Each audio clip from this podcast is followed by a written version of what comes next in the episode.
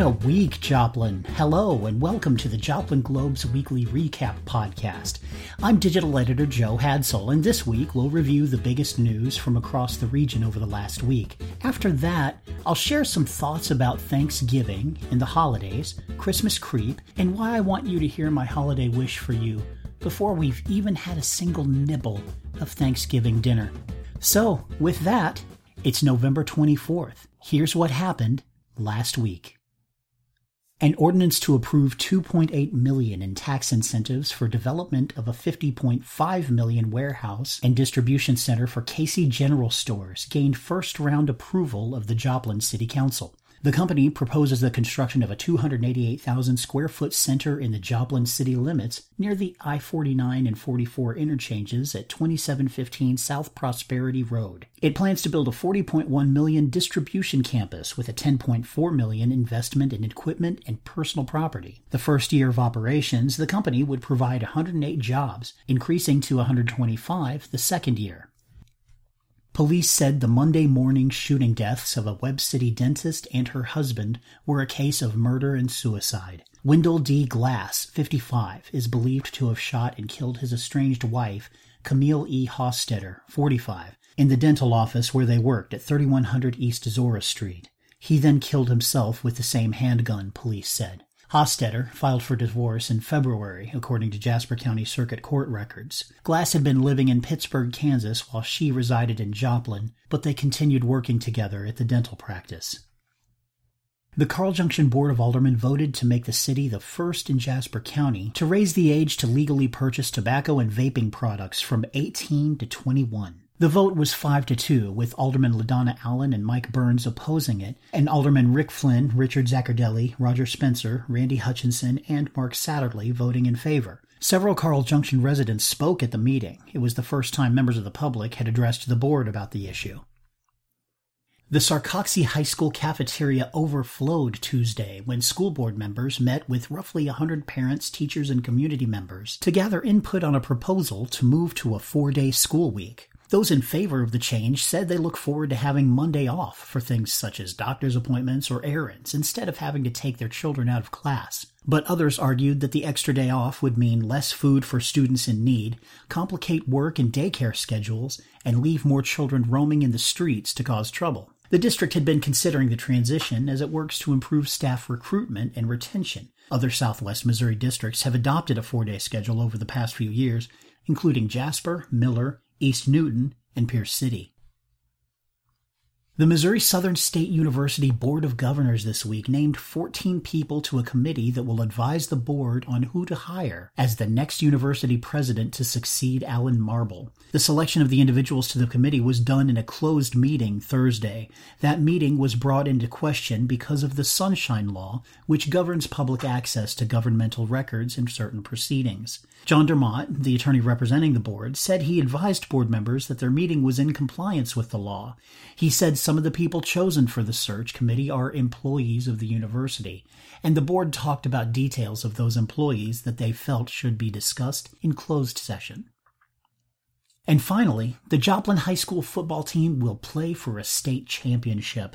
On Saturday, Joplin jumped out to a 21 3 lead midway through the second quarter and never relinquished it, defeating Fort Zumwalt West 41 20 to secure a berth to the Class 6 state title game. The number 3 ranked Eagles will face number 1 ranked De Smet in a matchup of 13 0 teams for the state championship. Joplin is playing for a state championship for the first time since 1984 when Parkwood lost to Jefferson City Helias 23 13.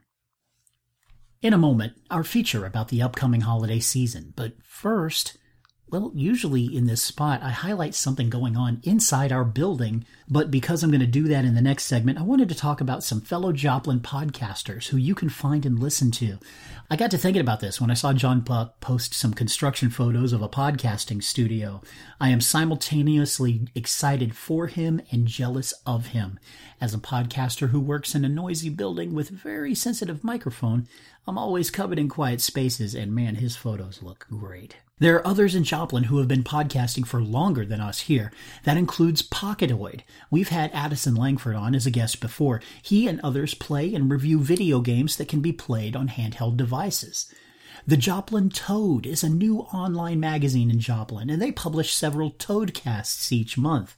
Little Bird Marketing has a podcast that features no little birds, but plenty of fascinating information about marketing and culture. And last but not least would be Tales of the Smoking Chihuahua, featuring my friends Scott Meeker, Benji Tunnel, and Chad Fletcher. Now, they haven't recorded since March, but they're back episodes about geek culture and movies, and there are more than 240 of them are hilarious. All of those podcasts can be found in most of the same places you can find this one.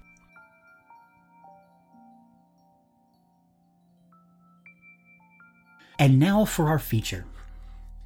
This Thursday is Thanksgiving, and you know what that means. Some people have already finished their decorating for Christmas. There was no waiting for Black Friday for them. They, they're already done. Christmas lights and inflatables are all over the yard. Tree is up and trimmed. Presents are wrapped. Radio dials and presets are already set to the stations that switch their formats to Christmas music. They can't wait to hear all about how Grandma got run over by a reindeer, and they're ready to laugh like it's the first time they've ever heard that song. That's certainly true at the Globe.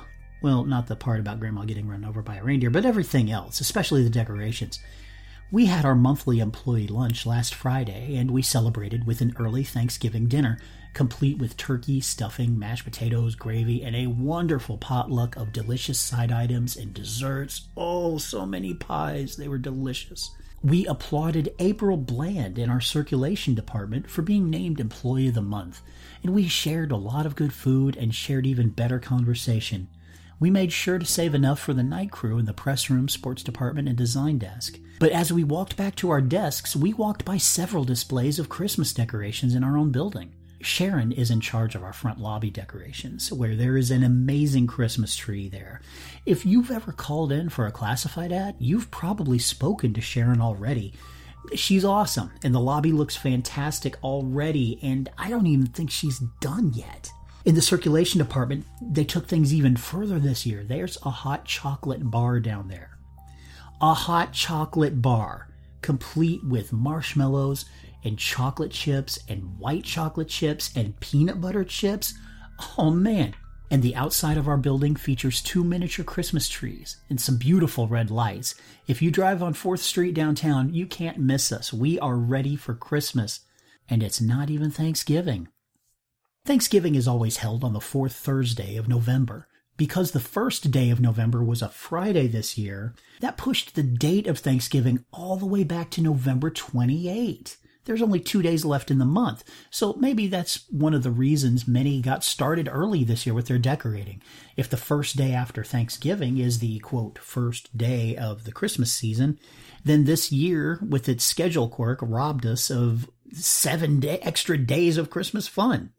Of course, that first day of the Christmas season idea is a, is a funny idea, isn't it? Thanks to the phenomenon of Christmas creep. We have stores that for a number of years now put out Christmas decorations for sale as early as October. Candy aisles at grocery stores start to fill out with red and green packages for our favorite treats. The hardware stores make sure that there's a couple of Santas and snowmen uh, with the inflatable yard decorations right next to the skeletons and pumpkins and witches that they sell for Halloween. And our favorite department stores start putting up a few signs with holiday icons. Over the last few years, though, stores have peeled back on that Christmas creep because of complaints and criticism that the stores were bringing out the merchandise too quickly. Now, those of you who know me know that I'm definitely one of those people who complain about Christmas creep. I've written columns before about my personal struggles with Christmas. Uh, in a nutshell, my personal struggle of the season revolves around everyone telling me how I am supposed to feel. And when I say everyone, I mean everyone. They may not know it, but the things that my friends and family say to the characters depicted in TV shows or the people in commercials, especially those evil car companies that run ads of bright and shiny new cars with a big red ribbon parked diagonally in a driveway surrounded by snow, but there's not a single track on the driveway or a single fleck of ice on the windshield. Where does that happen? Must be a Christmas miracle of some sort. But it's important to note that Christmas creep really isn't a thing anymore. We have holiday creep now. every one of our major holidays gets about two months of celebration before the big event arrives. But only Christmas gets the complaints. Have you ever noticed that? Have you ever heard anyone in your entire life complain about Halloween creep? Orange and black bags of candy hit the stores in August these days, but nobody's saying, oh man, the candy corn's out already. I don't hear any belly aching about Easter creep or 4th of July creep. Mark my words, as soon as New Year's Day is done, the seasonal aisles are going to be filled with the reds and pinks of Valentine's Day. Now, Valentine's Day engenders a completely different type of holiday hate, but that only backs up my point. We never hear complaints about merchandise for Valentine's Day being sold too early. Back to Thanksgiving and Christmas. Things have been a little different this year on social media. As you know, I'm the Globe's digital editor, so I spend more than my fair share of time on Facebook and Twitter. What's different this year is that a lot of my friends have posted memes with the theme of Thanksgiving putting Christmas back in its place. I've seen all sorts of cartoons featuring turkeys shoving Santa around. You wait over there. One of my favorites is a meme that says, This is a picture of my Christmas tree. And it's a picture of a shed and at the bottom it says, That's right, it's in my shed because it's still November. Love that one. But the other trend I've seen this year is a lot of my friends apologizing. They're saying sorry for starting Christmas celebrations early. They write that they are that person who's first in line to buy lights and put them up on their gutters. And they're pleading forgiveness for enjoying those lights and other decorations. They're saying sorry for being excited about the smells and treats in anticipation of all the holiday fun to come. I hated reading those posts because even though I didn't identify with their love of Christmas, I most certainly recognized the feeling of being told how to feel. A few years ago, I wrote the following in a column that was published the Sunday after Thanksgiving, and I think here on the final podcast before Thanksgiving 2019, that I really want you to hear it from my voice because I mean it with all my heart, and I don't want to wait until right before Christmas to send this to you. My Christmas wish for you is simply this I wish you peace, and I want you to know that whatever you feel is justified. In a season where feelings feel forced, I want you to feel however you want to feel this Christmas, because you're right. This season is exactly what you feel like it should be. Only you can decide what the reason for this season actually is, and no one can take that away from you. So if you're swimming in the season sweetness, awesome, high five, I am happy for you. If you're salty about all this Christmas stuff being out early, no worries, I'm right there with you, and savory can be just as delicious as sugary. Whether you're Buddy Hobbs or Willie Soke, I'll send you the same warm wishes for happiness. I want you to enjoy the upcoming month in a fulfilling way. Maybe you'll be lighting a menorah this month. Maybe you'll be celebrating the birth of Jesus. Maybe you're thinking about how you'll celebrate Ramadan and Eid whenever all that starts in April. Maybe you'll recoil with laughter as you see ugly Christmas sweaters for sale. Maybe you'll buy one for that party coming up. Maybe you'll get together with friends or family. Maybe you'll be by yourself. Maybe you'll watch a cheesy Hallmark Christmas movie, or all of them. Maybe you'll watch a Christmas classic, such as Scrooged or It's a Wonderful Life. Maybe you'll watch the best Christmas movie, which is Die Hard, starring Bruce Willis and Alan Rickman. Whatever it is, I hope you always remember that whatever this season means to you means the world. And more importantly, I hope you remember that as right as your feelings are, everyone else's feelings are just as right. There are enough things dividing our society right now, and the holiday season is a good time to remind ourselves that differences make us us. And maybe a little bit of understanding is the best gift we can give. So, what a week, Joplin! Everything you heard and so much more can be found on our website, joplinglobe.com, or in the pages of each day's Globe. Questions? Comments? Send me an email at jhadsall at joplinglobe.com or tweet me at Joe Hadsall. On behalf of all of us at the Globe, we are grateful to you for being readers and subscribers. We hope you have a happy Thanksgiving, a wonderful week, and a warm holiday season.